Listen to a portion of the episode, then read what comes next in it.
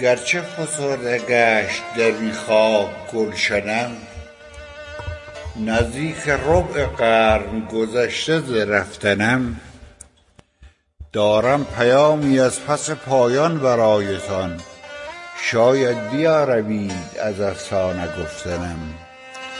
گیرم ز لوح گور سترده اید نام من نامی که گستریده در اقصای موطنم در سینه های مردم دانا مزار ماست. ابله تویی که می شکنی سنگ مدفنم. رادیو گیک شماره 95 تأخیری دوبل عواست یا وسط های رو به آخره؟ نه اون عواست شهریور 98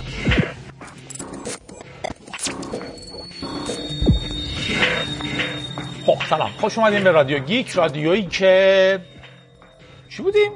تو تقاطع تکنولوژی وای میسته جامعه رو نگاه می‌کنه یا تقاطع تکنولوژی جامعه وای میسته شما رو نگاه می‌کنه؟ زل می‌زنه تو چشاتون شما هم زل می‌زنید تو چشاش میگین خودم می‌دونستم. یه همچین چیزی. خوش اومدیم.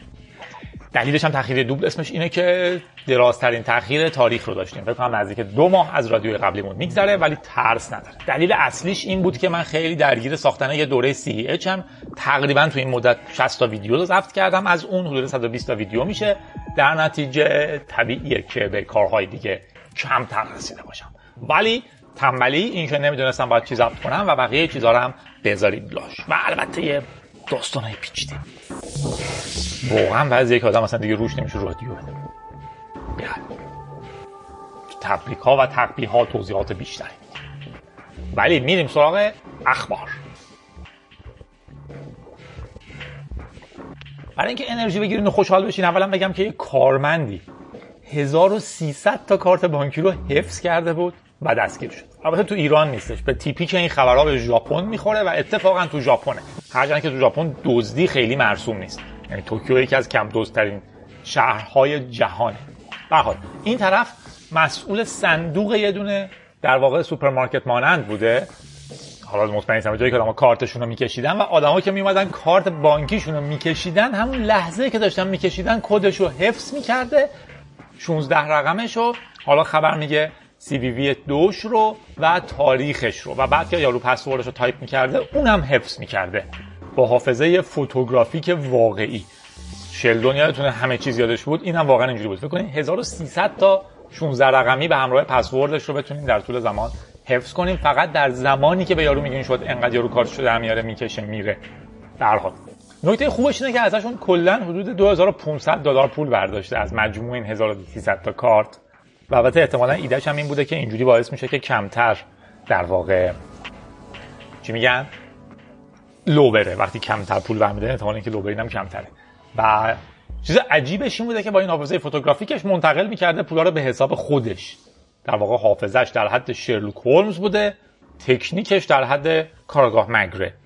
اگه اسمش مگره باشه. کتاب بچگی من اخیرا دیدم بی بی سی هم یه چیزی نوشته فهمیدم واقعیه. زده بود کارگاه مگره بسیار کارگاه باهوشی بوده. کتابو میخوندین اصلا غیر ممکن بود بفهمین چی شده کی قاتله و اینا. بعد تو صفحه آخر می‌گفت یک روز کارگاه مگره که داشت تو ماشین می‌رفت و به مسئله فکر می‌کرد یه دست خونی دید که از تو صندوق عقب ماشینی بیرون زده بود. ماشین رو متوقف کرد و دید همونی که فکر می‌کردن مقتوله در واقع دارن می‌برن بکشنش و دست خونیش رو تونسته بیاره بیرون و این دید و پیداش کرد. بعد یه صفحه هم داشت آخرش تفسیر ماجرا رو می‌کرد و می‌گفت باید مثل کارگاه مگره دقیق باشین و از نشانه ها راحت نگذرین خلاص یارو هم پول منتقل کرده به حساب خودش و دستگیرش کردن مستقل از حالا اینکه بامزه است و چقدر حافظش قویه و اینجور چیزا نکته مهم اینه که توی security ما attack های آفلاین هم داریم. ببینید چقدر راحت یارو مکانیزم های امنیتی تمام سیستم های بانکی رو دور زده بود از طریق اینکه حینی که داره کارت می‌کشه شماره رو حفظ می‌کرد. می‌رفت یه strip شبیه اون احتمالا درست می‌کرد یا حالا نمیدونم آنلاین کار می‌کرد یا چیکار می‌کرد. ولی در نهایت کاملا یه attack offline غیر دیجیتاله به یه محصول دیجیتال. و رمزتون رو خودتون تایپ کنید خیلی خیلی کار منطقیه که حتی مثلا وقتی تو ATM هم دارین کار می‌کنین دستتون رو بگیرین روی رمز و تایپ کنین. چون بعضی موقع ها میان یه skimmer می‌ذارن که کارتو که می‌ذارین تو می‌تونه dataشو بخونه یه دوربین هم می‌ذارن که اون رمزم save کنه. حداقل اینجوری باعث میشین کسی رمزو save نکنه. میریم خبر بعدی.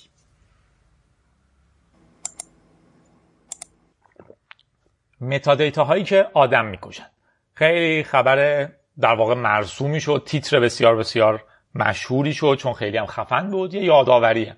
NSA سازمان امنیت چی؟ national security ملی آمریکا مشهور به اینکه حجم عظیمی از اطلاعات از آدم ها جمع می‌کنه. یه جایی ایدهش این شد که این data ی واقعی آدما نیست که ما جمعش می‌کنیم. ما محتوای تلفن کسی رو که شنود نمی‌کنیم. اون کار طبق قانون اساسی ممنوعه و نیاز به رأی قاضی داره. ما فقط meta data جمع می‌کنیم. کی به کی زنگ زده کی زنگ زده چقدر طول کشیده یارو کجا بوده و از این جور چیزا. خود data نیاز به حکم قاضی داره شنود کردنش. ولی meta data که نه. این دعوا خیلی جدی شد. meta data داده کنار داده اصلی. در واقع داده اصلی رو تفسیر می‌کنه. اونا میگن ما فقط meta data رو جمع می‌کنیم و این نقض privacy نیست. ولی در واقع اینجوری نیستش. دونستن خود data مهمه.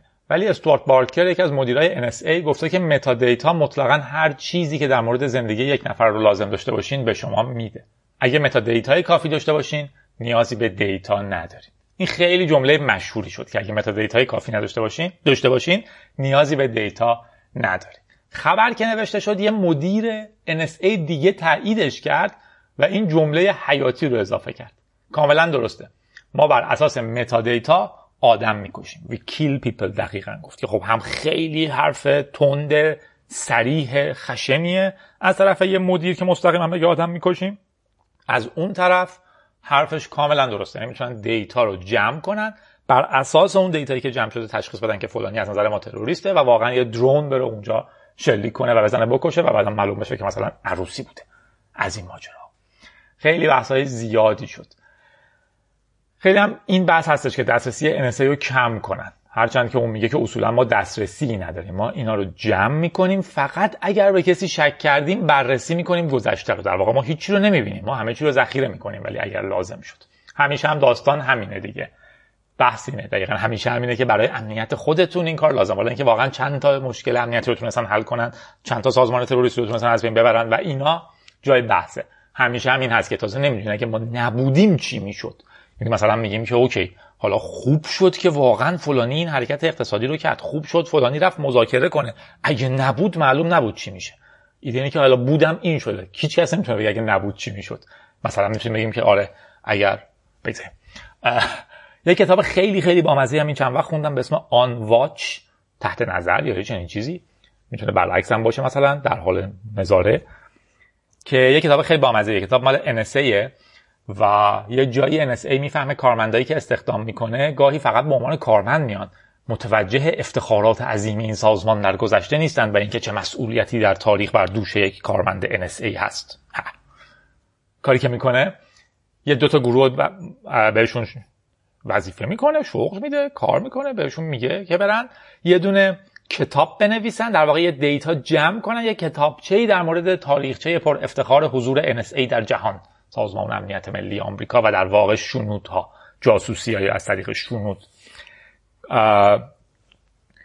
COMSEC بهش میگن در communication security ها و بر اساس اتفاقای واقعی از اول تاریخ پیدایش NSA یه چند تا فصل داره که حضور NSA سازمان امنیت ملی آمریکا که در واقع سازمان شونه رو توی جاهای مختلف توی ادوار مختلف تاریخ از جنگ ویتنام جنگ جهانی و چیزهای مختلف داره. معلومه که کلی اطلاعات طبقه بندی شده توش هست. در نتیجه طبق قانون 20 سالش که میگذره یکی درخواست میده از NSA که اینو از طبقه بندی محرمانه در بیاریم و برای ما چاپ کنیم مجبور میشه این کارو بکنه. یه تیکایش هنوز محرمانه نگه داشتن. از جمله تو سال آخرشون یه بار دیگه هم یه بخشای دیگه ایشو غیر محرمانه کردن.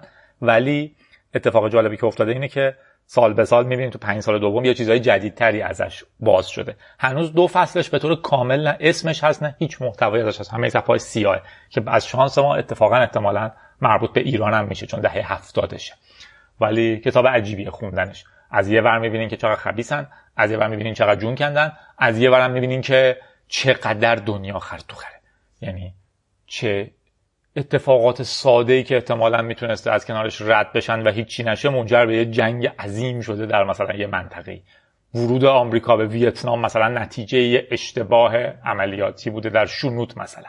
و اینجور قصه ها میریم خبر بعدی بذارین از این داستان های سکیوریتی بیم بیرون خبر بعدی مونه که اگه کیسهای پلاستیکی رو کنار می‌ذارین باید صدها بار از کیسه های پارچه ایتون استفاده کنید اینو اینجا میگم چون اولا رادیو گیکه و اینا توش خیلی مهمه. یه سایتی هست به اسم هکر نیوز که خبرهای هکرها توش میاد. من همیشه یکی از ایدامی بوده که یه بار اینو با یکی براوز کنیم و نشون بدیم که ببین چقدر خبر توش هست که ما فکر می‌کنیم من که هکر خفنم اصلا به من چه طبیعت؟ من که خب... هکر خفنم به من چه اقتصاد فلان؟ من که فلانی هم به من چه جنگ فلان؟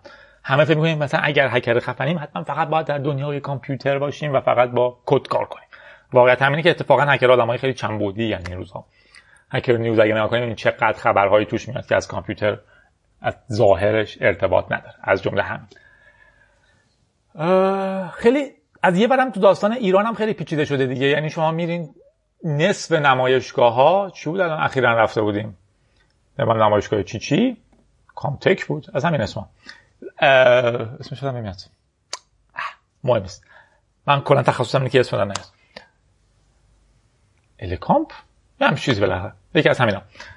حالا تو هر نمایشگاهی تقریبا تو هر غرفه‌ای که میرین تازه می‌خوان خیلی مدرن و محیط زیستی باشن بهتون یه سری بروشور کاغذی چاپ شده یه علای گلاسه کلوف میدن که شما حتی صفحش هم نمی‌زنین و میندازین دور. توی یه سری پارچه کیسه پارچه ای و چه ایده ایه یه تحقیق خیلی بامزه ای میگه که حساب کرده که در واقع شما برای هر مدل از کیسه پارچه‌ای باید چند بار تقریبا ازش استفاده کنین تا اثر ضرر زیست محیطیش کمتر بشه از یک کیسه پلاستیکی مرسوم. مثلا میگه اگه شما از یک کتون ارگانیک استفاده کرده باشین پنبه فکر کنم بهش بگیم کاتون. پنبه ارگانیک استفاده کرده باشین باید 20 هزار بار از اون کیسه استفاده کنین از همون یک دونه کیسه که برابر ضرر زیست محیطیش جبران بشه در مقابل اینی که به جاش بهتون کیسه پارچه کیسه پلاستیکی می‌دادن و مینداختینش دور. توی شکل های دیگه کمتره. ولی در واقع میگه درست کردن اون هم آلودگی بسیار زیادی داره. شما نمی‌تونین بگین هر وقت پارچه ای بود خوبه. حداقل اکثر پارچه ها رو باید پنجاه بار به جای چیز استفاده کنیم به جای کیسه نایلون که به درد بخوره. واقعا اگر می‌خوایم در مورد محیط زیست حرف بزنیم باید بروشور رو ندن. اگر می‌خواین چیزی هم به شما بدن مینیمم کاغذ مینیمم مقوا مینیمم بسته بندی مینیمم نایلون. بدن دستتون. اگه شما دوست داشتین کیسهتون رو همراهتون بردین می‌ذارین تو کیسهتون برای اینکه برین هر دفعه به جای نایلون یه کیسه پارچه ای بهتون بدن حماقت محض از نظر زیست محیطی. خلاصه مواظب اینجور چیزا هم باشین. ببینم چیکار می‌کنیم شعار اینه که ما همین یه زمین رو داریم و فعلا زمین ورژن دو نداریم. امروز در اخبار بود که یه سیاره پیدا کردن که خیلی نزدیک زمینه نظر شکلی فاصله هر شب تو خاطراتم دنبال رد پاتم. بری هر جای دنیا پا به پاتم. آره پا به پاتم. دوست دارم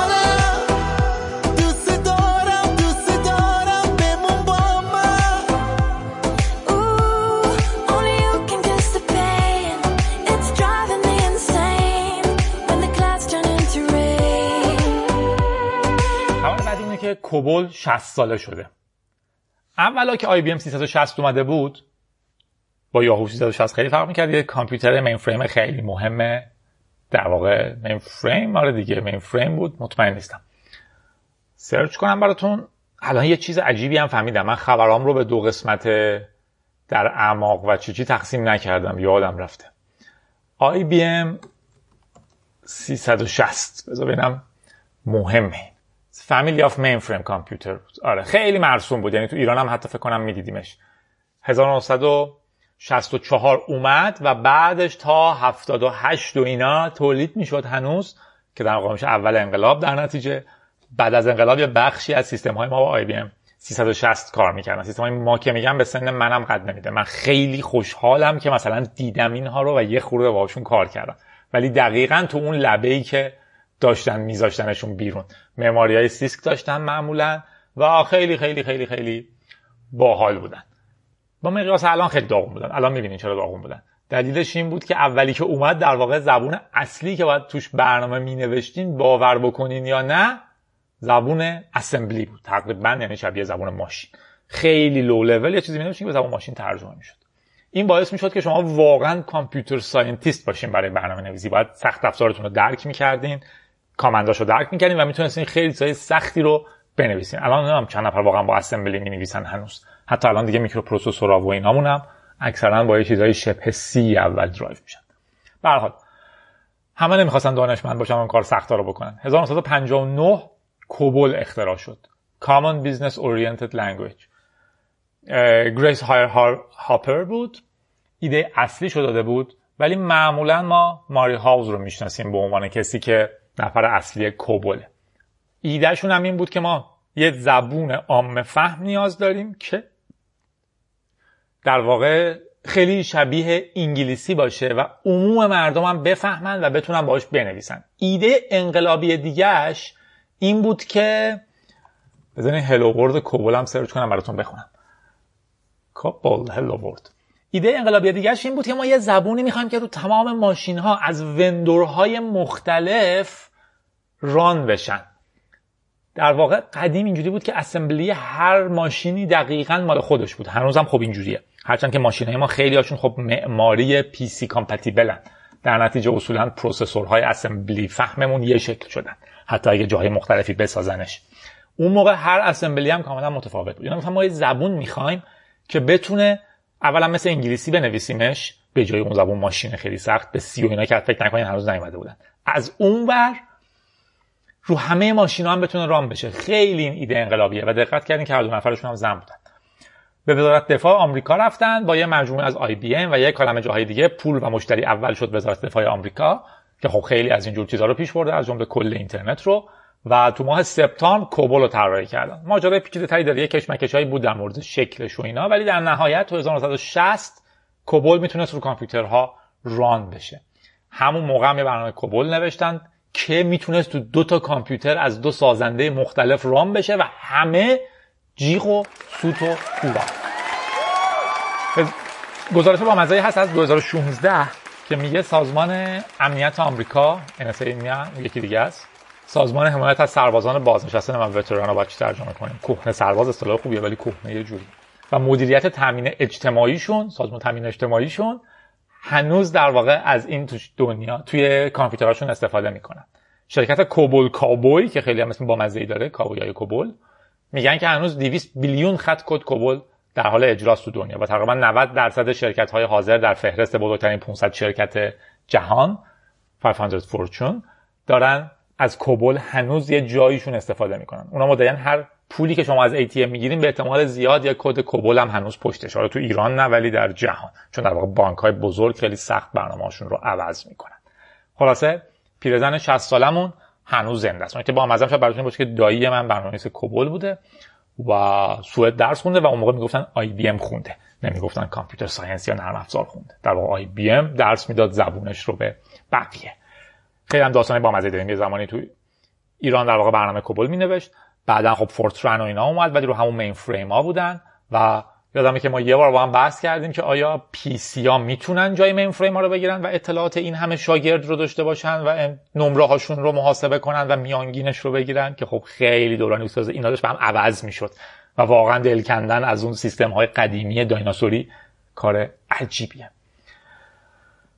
برنامهش هم خیلی انگلیسی مدل دیگه سرچ کردم. Hello Star Historic Example of فلان که در واقع کامنتشه. Identification Division Program ID Hello Procedure Division Display Hello World Stop Run. نقطه. خب خبر بعدی اونه که نیوزلند اجازه میده حقوق کارمندا رو با بیت کوین بدین البته تو کشورهای دیگه دولت انقدر دخالت نمی‌کنه که شما چه جوری باید حقوق بدین ولی انقدر دخالت می‌کنه که چه جوری باید به من مالیات بدین. بحث بیت کوین پیچیدگیش به خصوص سر مالیات و اعلام حقوق آدم هاست. یه شرکت باید بگه چقدر خرج کرده برای کارمنداش. باید بگه چقدر باید مالیات بده. در نتیجه در واقع این رو درست کردن که تسهیل کنه اینی که یک نفر بتونه بخشی از حقوقش رو به شکل رسمی از طریق بیت کوین بگیره. گفته میشه که خیلی اعتقاد دارن به خصوص توی یه سری کشورها که از جمله ایران هم اخیرا اسمشون بود با هادل اعتقاد دارن که مثل هولد ولی یه خورده جابجاش کردن با ایده نگه داشتن پول بیت کوین به امید اینکه پول دارشیم هولد در واقع. حالا الزاما بیت کوین هر شکل از رمز ارزها چون به حال ارزششون داره کم میشه. اگه بمونن احتمالا قیمتشون گرون میشه به شکل منطقی. پس ما باید نگه داریم که پول داشتیم من خیلی طرفدارش نیستم. البته ایدم اینه که ما اگه اینجور چیزا رو به عنوان پول استفاده نکنیم کم کم از بین میرن اتفاقا. اگه همه نگه دارن هیچی نفروشه قیمت هم عوض نمیشه. شاید هم بشونه. من اقتصاددان نیستم. ولی نکته اصلی اینه که من دوست دارم اینا به عنوان پول هم استفاده بشن. به نظرم اون باحال تره ولی و در عین حال حالا نمیگم گرون نمیشه ایدم اینه که زندگی ما نباید این باشه که من اینجوری پول داشتم در واقع من دارم یه کار دیگه تو زندگی می‌کنم. به حال تو نیوزلند مالیات تقریبا 33 درصده شاید براتون جالب باشه که اون چقدر مالیاتشون زیاده تو ایران هم همینقدر تقریبا. اصلا استرس نگیرین.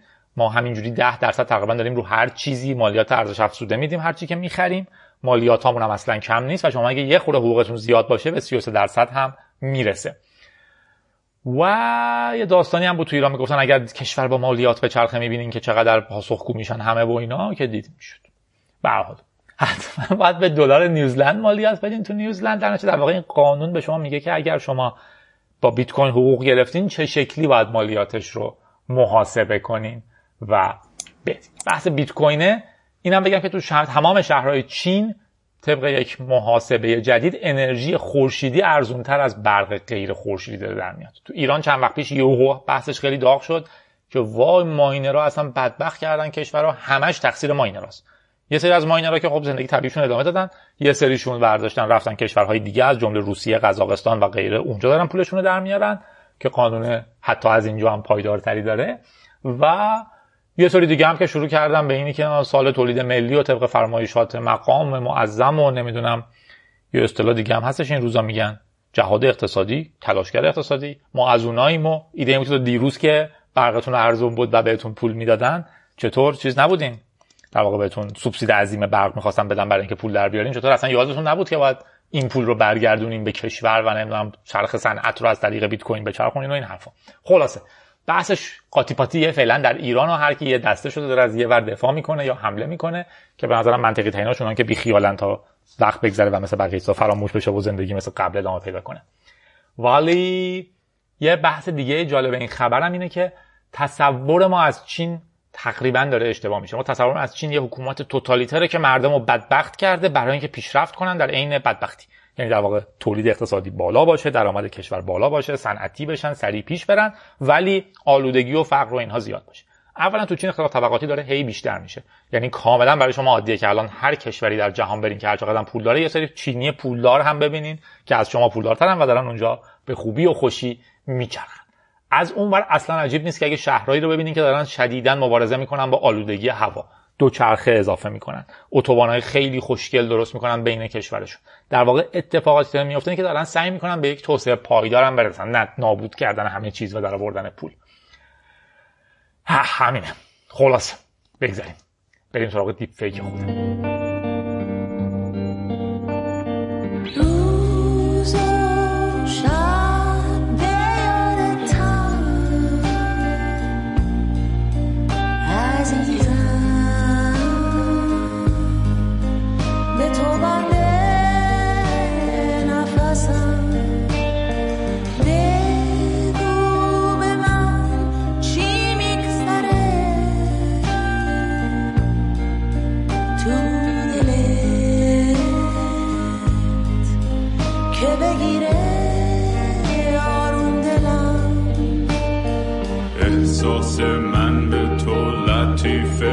مثل حباب نمی‌خوام بیارم به زبان بتره که بره به باد. ام این عشق من به تو از قدر دریا. دل من به تو بنده مثل جون ماهی به آب.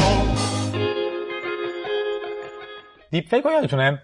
ماجراهاش رو اول رو گفتیم بعد خیلی زیاد شد بعد دیگه همه چیش در اومد و اینجور چیزا. حالا داره یه جنبه گسترده دیگه هم پیدا می‌کنه. اونم کلاهبرداری با دیپ فیکه یکی اومده 243 هزار دلار با دیپ فیک کلاهبرداری کرده. البته خبرها همشون میگن دیپ فیک اما به نظر نمیاد که واقعا دیپ فیک بوده باشه. اما دیپ فیک به زودی این کارو خواهد کرد. با یه برنامه تجاری تش... تغییر صدا یه مجموعه کلاهبردار اومدن زنگ زدن به یک معاونی در یک شرکت با صدای یک رئیسی توضیح دادن که ما یه چیزی خریدیم و نیازمند اینیم که شما 243 هزار دلار سریعا منتقل کنیم به کسی که قرار اینه واسه ما بفرسته چون عجله داریم توی مجارستان. و در نهایت چون که صدای خودش بوده مثل این صدای من که شما تقریبا مطمئنین که صدای جادیه هرچند که ممکنه صدای هر کی دیگه باشه. آره اصلا بعید نیست. اگه رادیو گیک رو از منابع غیر معتبر تهیه کردین بیاین از منابع غیر معتبر تهیه نکنین به دوستاتونم بگین رادیو گیک رو از منابع معتبر تهیه کنن. هرچند که اگه یکی دقیقا ادای منو در می آورد صداشم عین من بود حرفای منم می‌زد خب زندگی من راحت می‌شد و همونو گوش بدین چه کاری من بگم. به با صدای مدیر عامل زنگ زدم به یه مدیر دیگه ای و بهش گفتن که ما چیزی خریدیم و سریعا لطفا انقدر پول منتقل کن به فلانی. تا من بیام شرکت ببینم چی میشه. صدای خودش هم بوده. یارو هم واقعا 243 هزار تا رو منتقل کرده و سریعا اون پول منتقل شده به یه جایی تو مکزیک. دوباره کلاهبردارا یه پرداخت زنگ زدن که دوباره پول بگیرن ولی خب دیگه شرکت فهمیده بود اما نتونستن هیچ کاری بکنن. این به اصطلاح میگن حمله های impersonate کردن. impersonation imperson چی؟ خودش رو جای یک شخص دیگری جا زدن. تشابه عدد رو بردن یه همچین چیزی. قبلا هم یه خبر دیگه داشتیم تو اینستاگرام هم گذاشته بودم شاید دیدین که با ماسک وزیر دفاع فرانسه زنگ زده بودن به یه پولدار توی یه محیط یه خورده تاریک یه خورده بد استرس آور فضا ساز و اینا و واقعا یارو فکر کرد وزیر دفاع بهش زنگ زده و پول می‌خواد و واقعا پول منتقل می‌کردن بعضیاشون. خلاصه.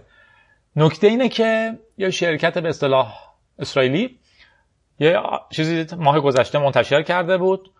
اناونسمنتی در واقع به سازمان های مختلف اسرائیل. که توش میگفتش که در واقع این شکل حمله سایبری جدیدیه که ما شناسایی کردیم و impersonate می‌کنن از طریق چهره و صدا و حواستون بهش باشه و به عنوان یک حمله سایبری جدید بهش فکر می‌کنن. احتمالا سریعا شایعتر و شایعتر. ما از چین هم گفتیم که داره یه جن کار مثبتی می‌کنه. کار بعدش هم که خب ادامه داره دیگه. در نهایت کشور بسیار oppressive فشار آورنده به آدم هاست که شما هیچ حق اظهار نظر مخالفی توش ندارید. خبر جدیدش هم میگه که شرکت های مخابراتی آسیایی رو حک می‌کنه برای جاسوسی از مسافرهای اویغور. یا ایغور نمام تو فارسی تلفظش می‌کنیم. اویغور من میگم از این بعد. از این بعد تو این رادیو. به نظر میاد که برای دولت چین کار می‌کنن تونستن به شرکت های مخابراتی تو جنوب شرقی و مرکز آسیا نفوذ کنن تا به دولت مطبوعشون امکان حفظ شنود و جاسوسی از مسافرهایی رو بدن در واقع مسلمانهایی که از اونجا داشتن می‌رفتن. داستان هم دیگه اگر چیزی به جز رسانه های کشور عزیزمون رو گوش میدین.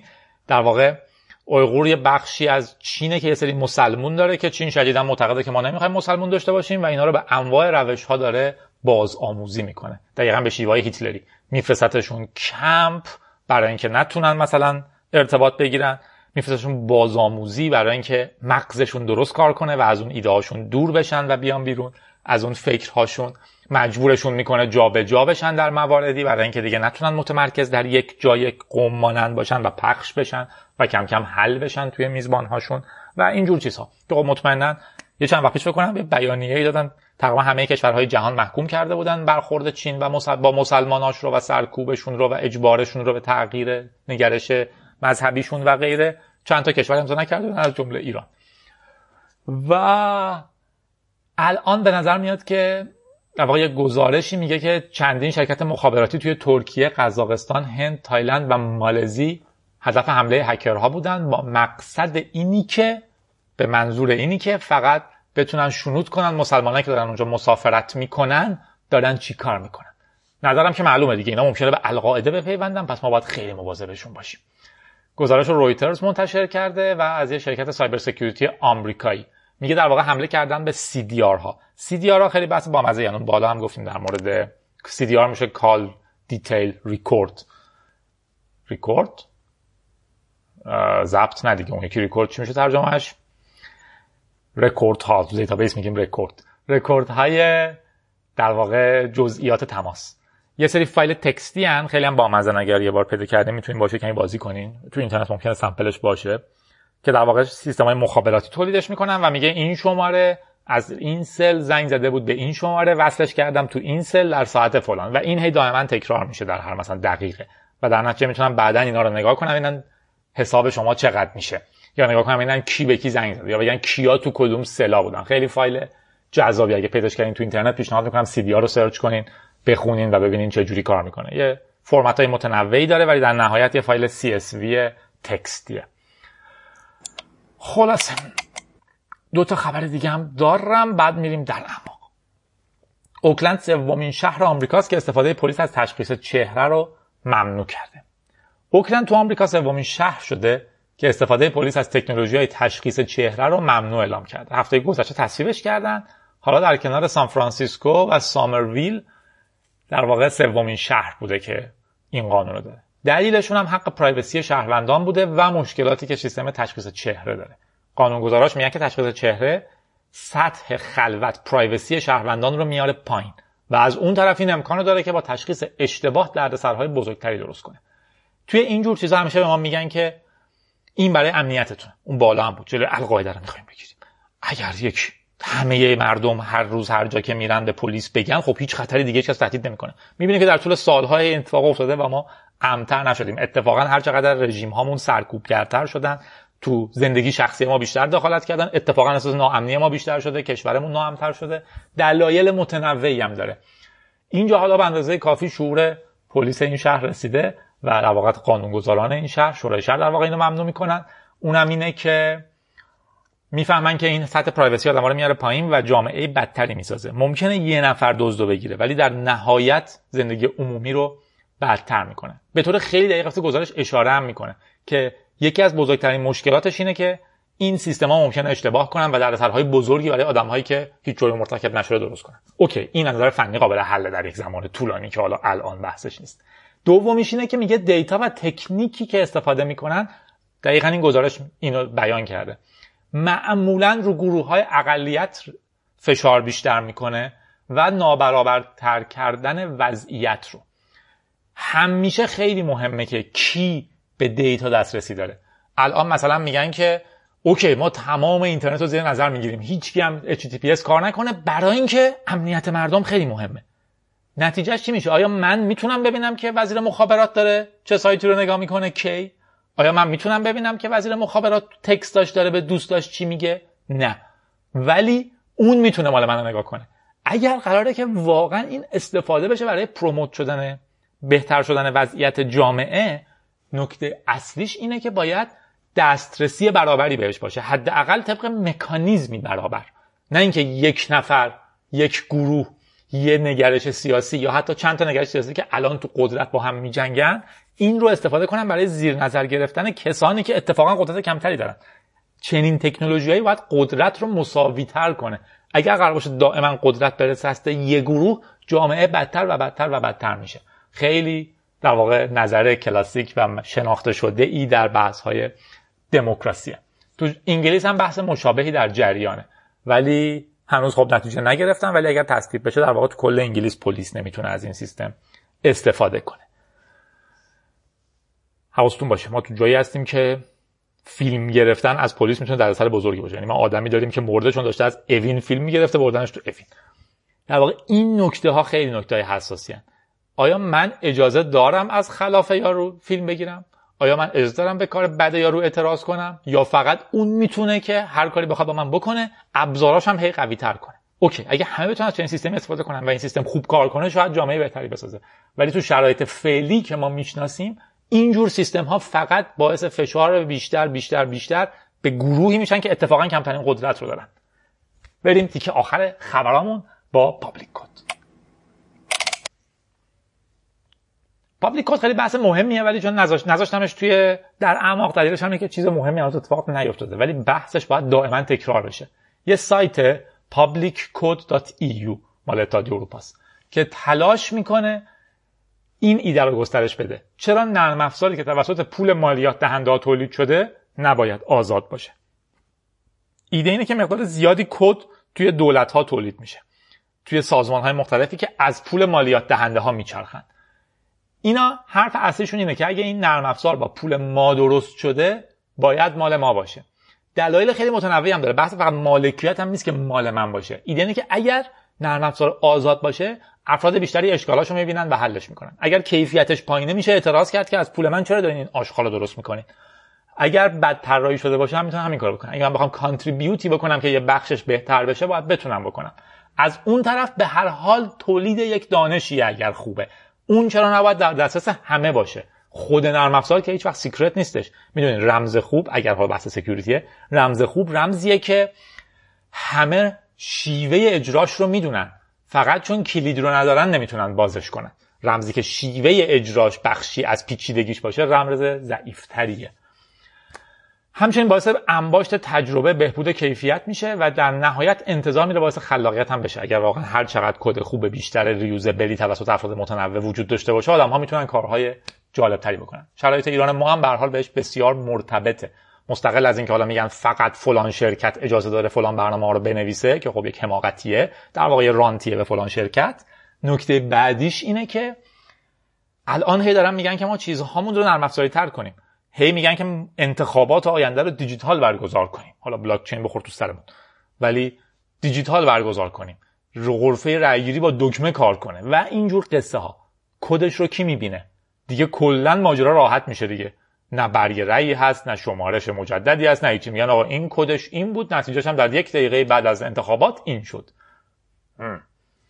اگر چیزی زندگی ما رو کنترل می‌کنه ما باید حداقل روش دید داشته باشیم. بریم در ماسکتون رو بزنید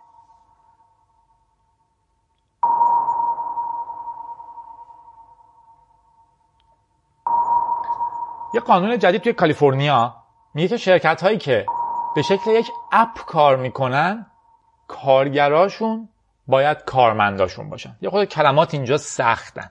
کارگر، کارمند، حقوق بگیر و غیره. از نظر قانون ایران همه کسانی که حقوق می‌گیرن در مقابل کارشون کارگرن. در ما مفهومی تحت عنوان کارمند نداریم که کارگر نباشه. ما کارگر رو فقط به کارگر یدی میگیم معمولا تو عامه حرف زدن.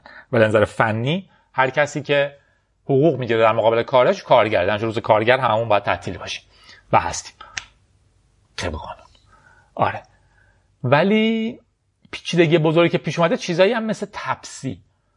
ایده اینه که من یه سیستمی دارم که من یه اپ درست کردم فقط. بعد یکی دیگه میاد تو اپ من ثبت نام می‌کنه یه کاری می‌کنه یه پورسانتی به من میده.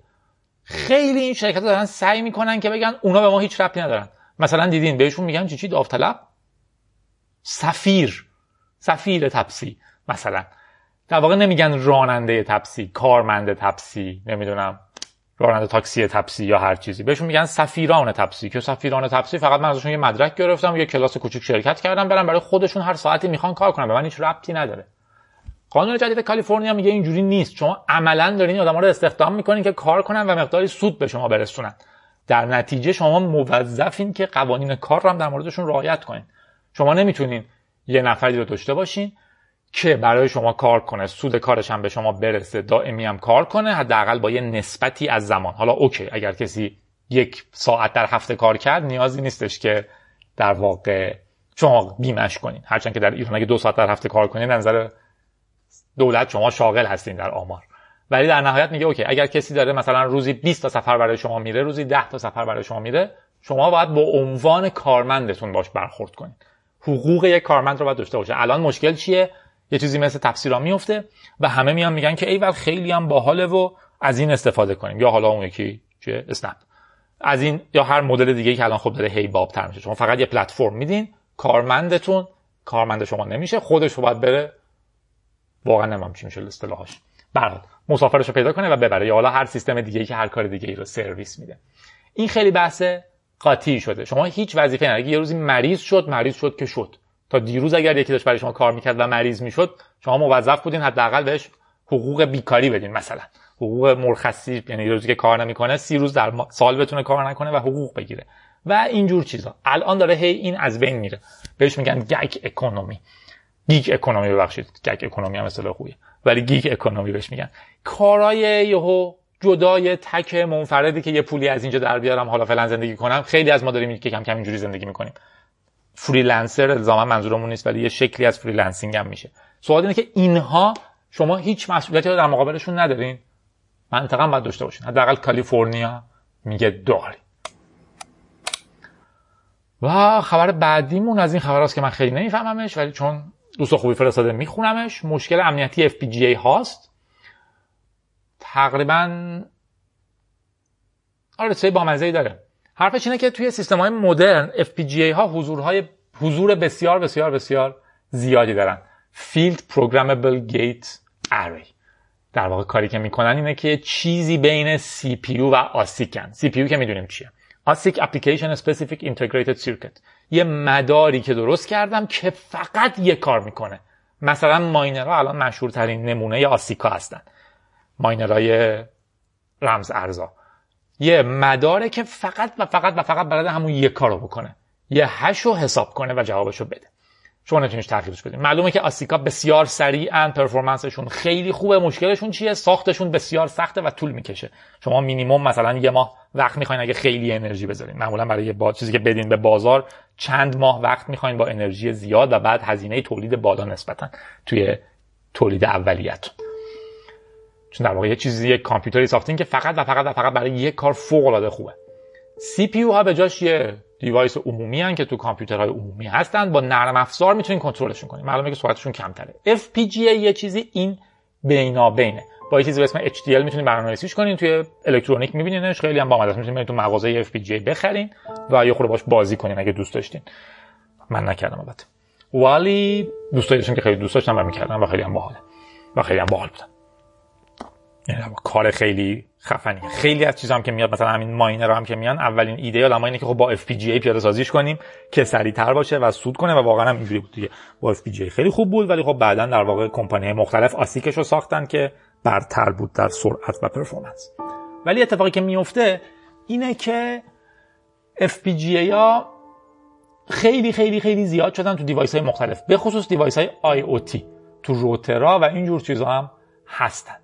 فرض کنیم مثلا شما می‌خواین یه دوربینی بسازین که تصویرش رو اتوماتیک آپلود کنه روی live مثلا تویچ یا یوتیوب. عملا یه FPGA FPGA می‌تونین بذارین ته تصویرتون فرمت رو عوض کنه به اونی که می‌خواین. هم خیلی سریع میسازینش هم خیلی گرون در نمیاد یا مثلا یه موشک بسازین که موتوراش باید خیلی سریع عکس العمل نشون بدن تا بتونه از جو خارج بشه و ماهواره‌اش رو بذاره تو مدار. اونا می‌تونن با FPGA باشن. که هم استیبل هم خوبه.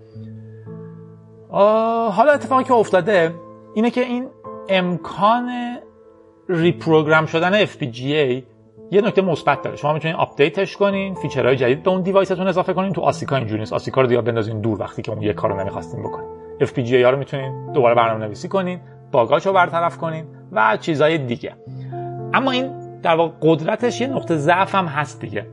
اوایل امسال جاتین کاتاریا و همکارشون از رد بالون سکیوریتی یه حمله کشف کردن که جایزه خیلی بامزه برده اسم جایزه پاونی.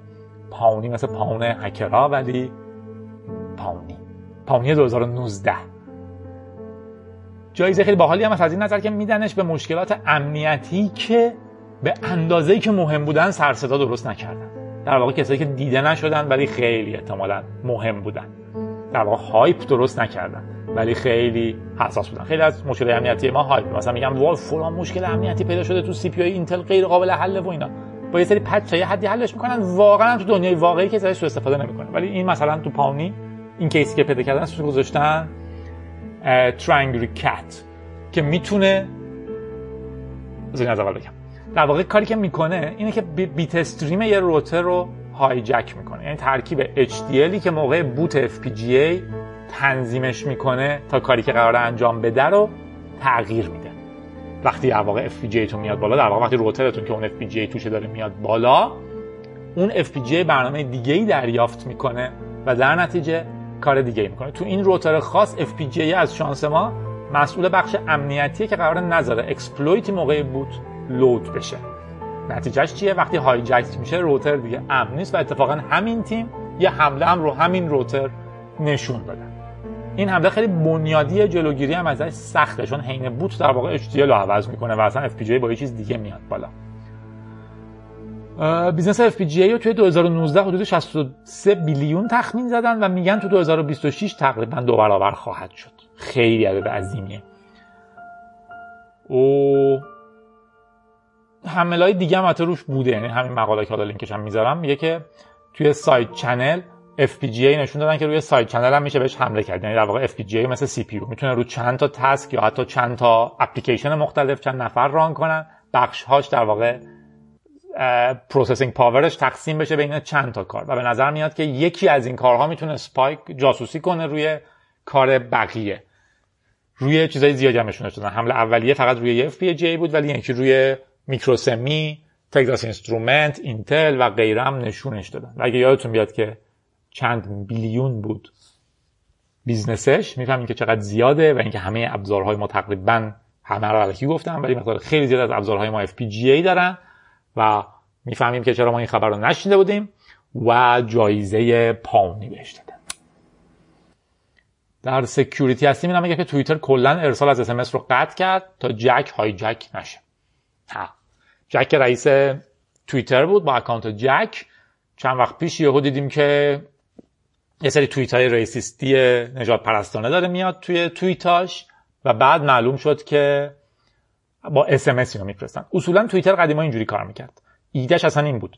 اول که اومد که شماره به شما می‌داد که اگه شما به اون شماره اس ام اس میفرستادین اون اس ام اس می‌رفت توی متن توییترتون. حتی زمانی بود که انقدرم 3G و اینا که نبود ولی نسلهای قبلیش هم خیلی باب نبود. یعنی شما در واقع موبایل های ساده ای داشتین که فقط توییت میفرستادن اصلا هوشمندم نبودن. در عملا شما می‌تونید از موبایل سادهتون feed توییترتون update کنید. وقتی می‌رفتیم بیرون دسترسی دیگه عملا به اینترنت نداشتیم معمولا. ولی می‌تونستیم feed مون رو update کنیم در خیلی حال می‌داد. اول اصلا عجیب بود که شما از برای چی یکی ممکنه بشینه پشت کامپیوترش و update کنه توییتر feed شو. بعدا خب یه شبکه اجتماعی شد. اون feature هنوزم مونده. مونده بود حداقل تا لحظاتی قبل. قبل از اینکه من این خبر رو بخونم. ولی استفاده منطقه ازش کسی نمی‌کرد. یه نفر تونسته شماره تلفنی که جک روش در واقع توییترش رو باز کرده بود توییتر رو نوشته بود خودش و بهش وصل کرده بود های جک کنه بدزده با سیم سواب که در موردش حرف می‌زنیم مثلا به این خاطر آوردمش اینجا. قبلا هم در مورد سیم سواب گفتیم. تو ایران هنوز خیلی حملهایی ندیدیم ولی خواهیم دید. حواستون باشه کاری هم نمی‌تونیم بکنیم ولی یکی اون تلفن رو به دست آورده و از طریق اون تلفن اس زده و توییتاش می‌رفته توی توییتر جک. خیلی اتفاق ساده بود. یعنی هیچ توی توییتر نداشت. مشکل شرکت مخابراتی بود. SIM swap حمله خیلی خیلی مرسومی شده در خارج. کاری که می‌کنن اینه که زنگ می‌زنیم به بانکتون. میگن سلام من جادی هستم. صداتون خورش من می‌کنه. میگن سلام من جادی هستم. اونا میگن سلام آقای جادی چه مشکلی پیش اومده؟ میگن من تلفنمو گم کردم. میشه فعلا چون منتظر یه اس مهمم اس ام اس هامو forward کنین روی این شماره و طرف یه command می‌زنه و اس ام اس شما از این به بعد میره رو اون شماره هر اس که میاد زنگ می‌زنید به شرکت مخابراتیتون. گفتم بانک نه شرکت مخابراتیتون. بعد می‌تونیم بریم به گوگل بگین که پسورد منو reset کن. گوگل میگه که اس ام اس فرستادم برات. اس ام میاد برای خودتون و پسورد یارو رو reset می‌کنیم به میگن SIM swap حالا شکل های خیلی مختلفی داره. توی ایران مشکل اصلی اینه. اگر حالا این کار کرده باشین شما خیلی وقتا می‌تونین برین دفتر ده plus یا هر چی اسمش هست پلیس plus. پلیس ده plus. دفتر خدمات همراه. یه سری اسم گذاشتن. میرین اونجا معمولا همشون یه جان و بهشون میگین سلام من سیم کارتم گم شده. می‌تونیم بسوزونیم یه سیم کارت دیگه بهم بدین یارو میگه بله اگه میشه کارت ملیتون رو بدین. میگه من کارت ملی ندارم کپیشو فقط دارم. میگه خب کپیشو بدین موردی نیست. کپی میدین و بهتون یه سیم کارت جدید میده سیم کارت قبلی هم میسوزونه. یعنی من می‌تونم اگر خوش شانس باشم در واقع این کارو بکنم. خیلی وقتا من می‌تونم این کارو با پولم احتمالا انجام بدم. یعنی اگه شما به بگی من یه میلیون بهت میدم اینو بدین دفتر اول دوم سوم چهارم پنجم ششم هفتم هشتم نهم دهم یازدهم ممکنه این کارو براتون بکنه. در واقع یکی رو بسوزونه معلومه که همه میگن نه ما هممون شریف و فداکاریم ولی دارین حقوق یه ماهشو بهش میدین. حالا یه خورده بیشتر بهش پول بدین. ولی شکل های مختلفی. یا یه نفری که بدجنسه خب این یه کار خیلی minimal minimum چی چیه دیگه؟ احتمالاً requirement شما بریم بگین سلام من اومدم. اگه رادیو گیک گوش میدین یعنی اینکه بنزای کافی احتمالاً سواد دارین که توی دفتر پلیس ده plus یا خدمات همراه اول به عنوان شاگرد کار کنین. می‌تونین برین اونجا و این کار خودتون بکنین یه روز. کافیه فرض کنین یه دوستی دارین که بیت کوین خیلی زیادی داره و این بیت کوینش رو می‌تونین از طریق پسورد بیت کوینش و از طریق اس ام اس handle می‌کنه 2FA ایش رو. و کافیه برین استخدام شین یه جایی SIM swap ش کنین سیمشو بسوزونین یه سیم جدید درست کنین بذارین تو گوشی خودتون پسورد رو بگیرین و بعد از کشور فرار کنین. ها بهتون ایده نمیدم. دارم میگم چقدر تو شرایط خطرناک هست. یعنی امنیتی که دور برمون فکر می‌کنیم خیلی علکتره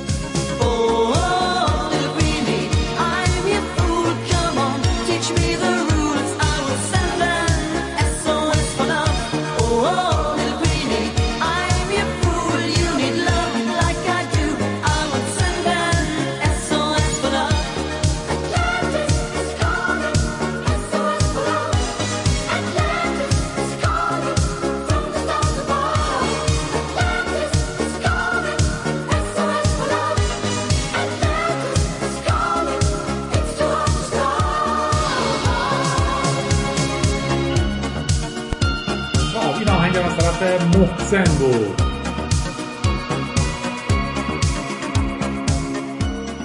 مایکروسافت استالمن رو دعوت کرده تا براشون تو headquarter سخنرانی کنه. استالمن پیامبر دنیای نرم افزار آزاده. کسی که حرکت رو راه انداخته ایده رو درست کرده GP رو نوشته تبلیغ کرده. عملا ما گنو و عملا ما لینوکس رو بهش مدیونیم. داشتن سیستم عامل گنو لینوکس رو بهش مدیونیم و همه اتفاقات دیگه. آپاچی وی ال سی و همه چیز. مایکروسافت شرکتی بود که دهه ها باهاش جنگید سرطان بهش گفت مسخرش کرد و غیره و غیره. ولی ظاهرا مایکروسافت تو ده سال اخیر جهتش رو عوض کرد. بعضیا خیلی نگران بودن که وای استالمن از بین رفت رفت مایکروسافت. نه اون مایکروسافت داره از بین میره. ویندوز 10 الان یه kernel لینوکس داره. می‌تونه در واقع kernel لینوکس همراهش داشته باشه نه اینکه خودش استفاده می‌کنه. SQL سرور که از بهترین محصولات مایکروسافت یکی از چیزایی بود که هر وقت در واقع صحبت می‌شد که باید SQL سرور نصب کنیم خب همه دهنمون بسته بود. الان روی لینوکس هم می‌تونید نصبش کنید. بخشای زیادی از. دات نت open source شده. و یه کلمه خبر دیگه. در واقع لینوکس Microsoft loves Linux یه شعار استاندارد الان دارن. و حالا استالمن دعوت کرده تا براشون سخنرانی کنه.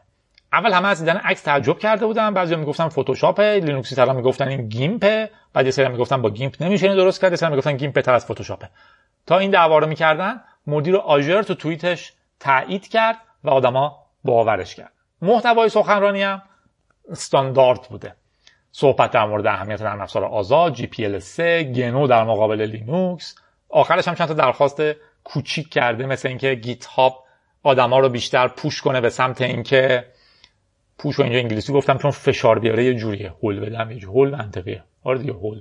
به حال آدما رو هول بده به سمت اینکه license های آزادتری رو انتخاب کنن.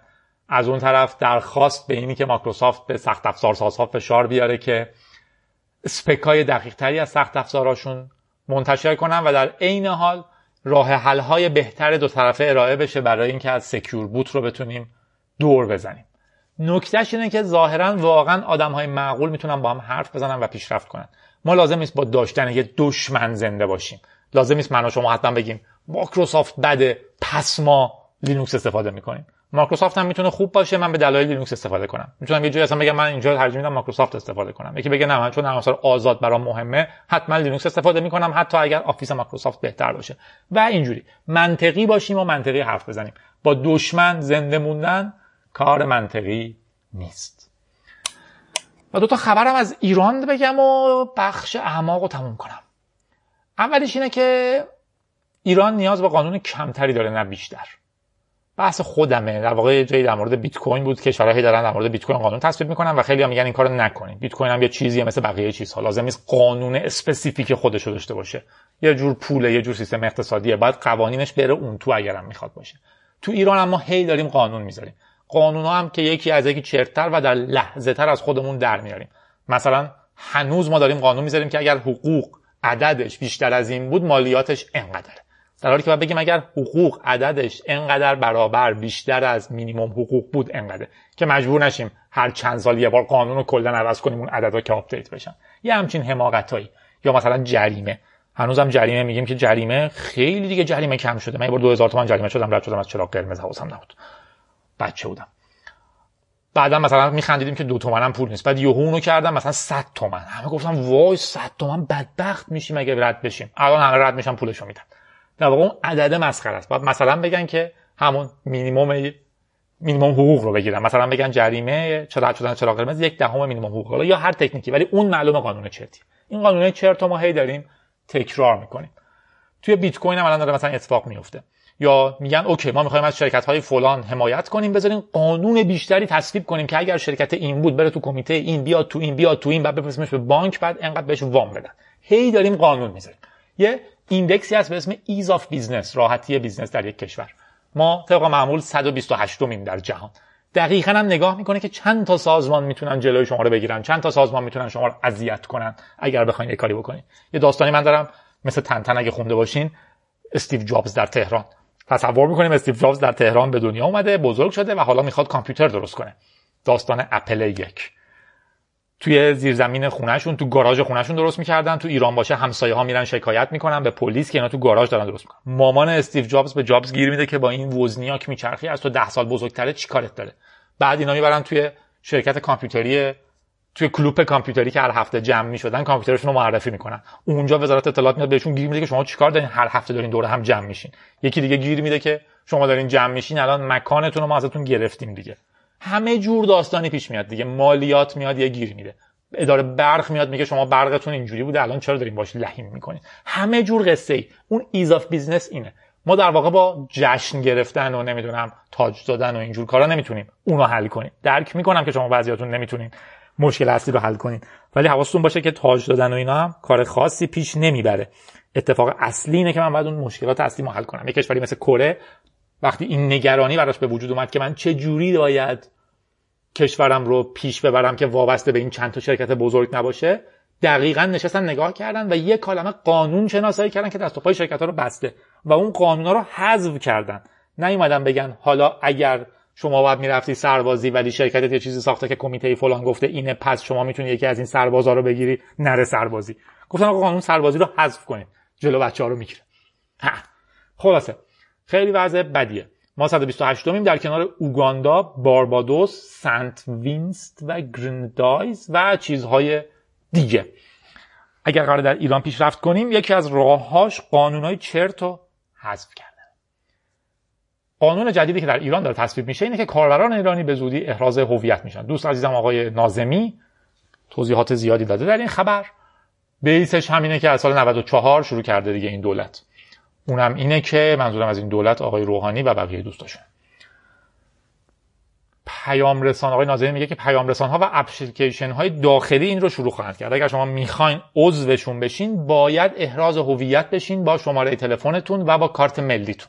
دقیقا معلوم باشه تو اینترنت کی چی کار می‌کنه. آخر آخر این طرح اینه که شما که صفحه اینترنتتون رو باز کردین یه username password login بیاد و شما بزنین که من شماره تلفنم اینه. شماره ملی هم اینه و براتون یه اس بیاد که واقعا می‌خوایم برین تو اینترنت می‌زنین. آره خودمم میرین تو اینترنت. بعد براتون یه اس میاد که شما anti-filter تون روشنه. اون رو خاموش کنین وگرنه 4 دقیقه دیگه پلیس میاد در خونه. و بقیه قصه در واقع پروسه که شروع اسم گفتن شاهکار. حالا هم چرا اسم این چیزای جدید همیشه می‌ذارن کیان و شاهکار و از این چیزا. سیستم شاهکار در واقع تو صحبت وزیر خیلی این چند وقت bold شد. که اولا وزیر عزیز جوان میگفتش که ما باید چند مدل فیلترینگ داشته باشیم. نمیشه ما فقط یه جور فیلترینگ داشته باشیم که ما باید آدما رو طبقه بندی کنیم منطقا هر کسی که به ما نزدیک تره بهش اینترنت بازتری بدیم. کما اینکه خودشون اینترنت بدون فیلتر استفاده می‌کنن که یهو اذیت نشن. تو سخنرانی شاید که خیلی بولد شد این بود که می‌گفت در واقع خب ما باید آدم‌ها رو شناسایی کنیم. مثلا یارو که خبرنگاره و احتمالا خبرنگار نزدیک به ماست خب باید خیلی اینترنت راحت تری که بتونه راحت بره در توییتر فعالیت کنه به نفع ما. ولی فلانی که تو توییتر واسه ما بد نوشته بود یک ماه کلا اینترنتش رو قطع می‌کنیم که بفهمه نباید واسه ما بد بنویسه. ته سیستم شاهکار از نظر من اینه.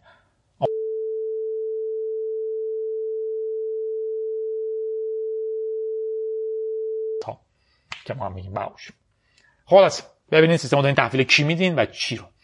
معلوم هم هست که خب معلومه برای امنیت خودمونه. همونجور گفتم از 1394 شاهکار شروع شد با اسم قشنگش و خوشبختانه روحانی رو برای بار دوم انتخاب کردیم که تمدید شد و الان با قدرت داره پیش میره. یکی از چرندترین اتفاقاتی که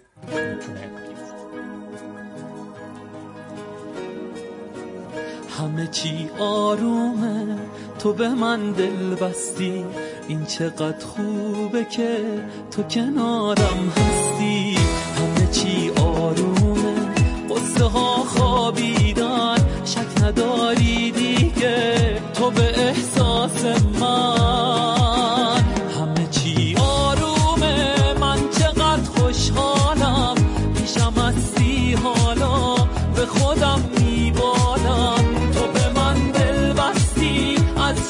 چشات معلومه. من چقدر خوشبختم همه چی آرومه.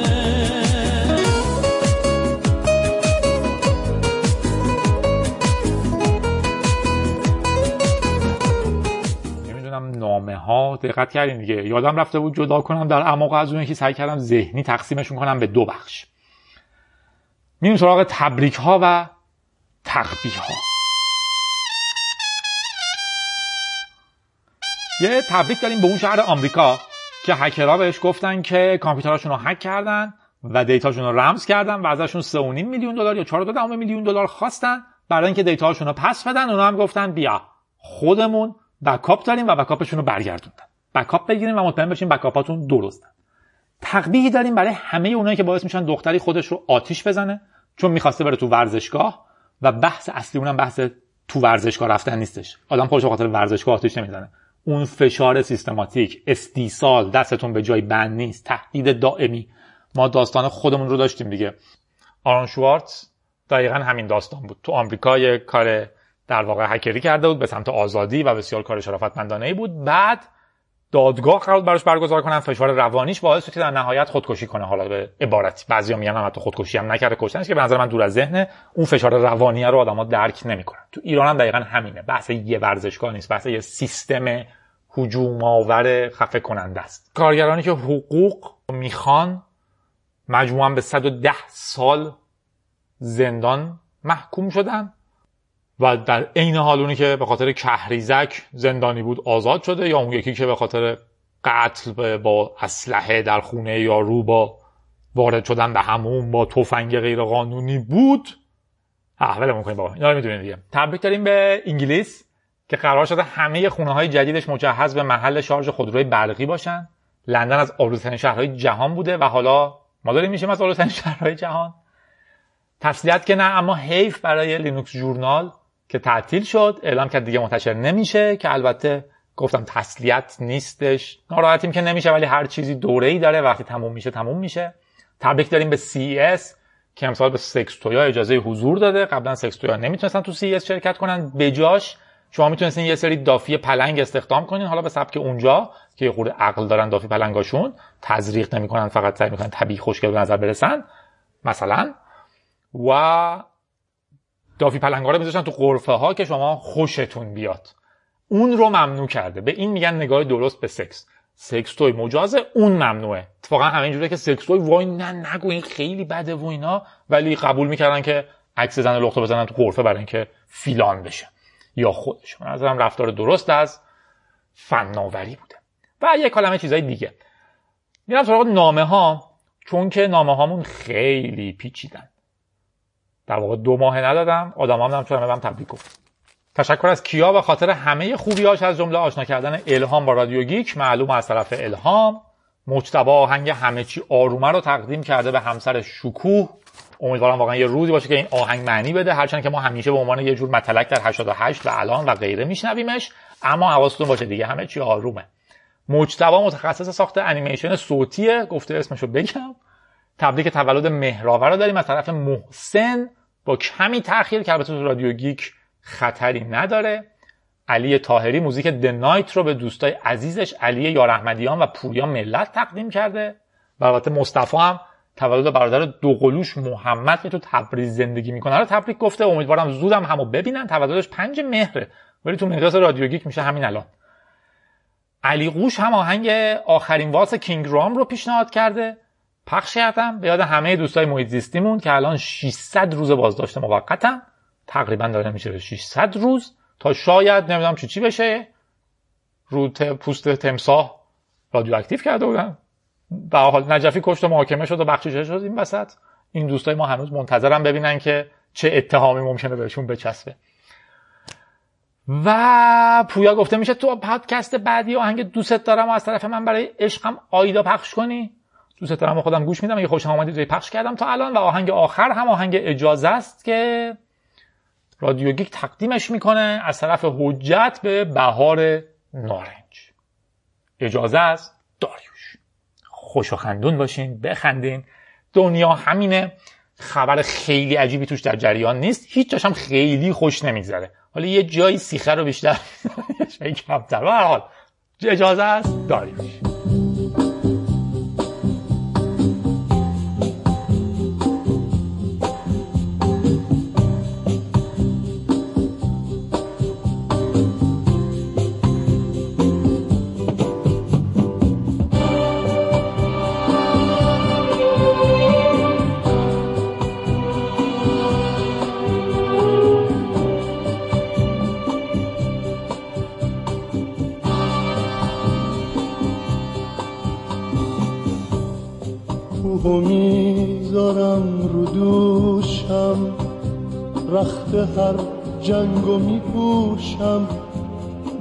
از دریا می‌گیرم شیره سنگو میدوشم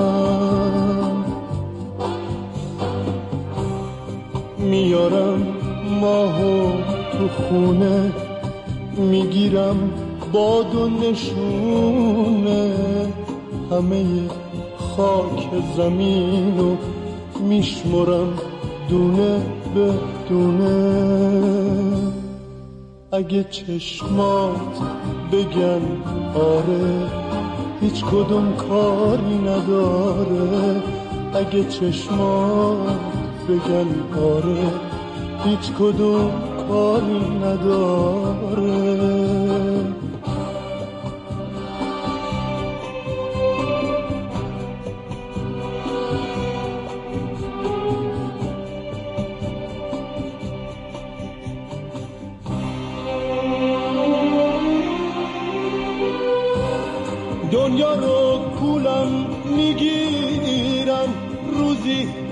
دفعه میمیرم می‌کنم ستاره ها رو. جلوی چشات می‌گیرم چشات حرمت زمینه. یه قشنگ نازنینه. تو اگه می‌خوای نذارم هیچ کسی تو رو ببینه. اگه چشما بگن آره هیچ کدوم کاری نداره. اگه چشما بگن آره هیچ کدوم کاری نداره.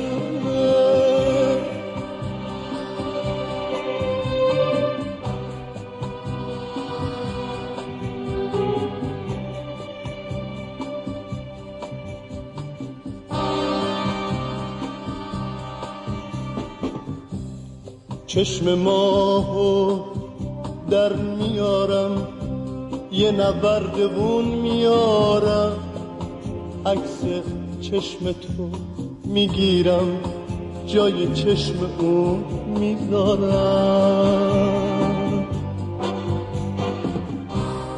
آفتاب و برش میدارم. واسه چشما در می‌ذارم. از چشام آینه می‌سازم با خودم برات میارم. اگه چشمات بگن آره هیچ کدوم کاری نداره. اگه چشمات بگن آره هیچ کدوم کاری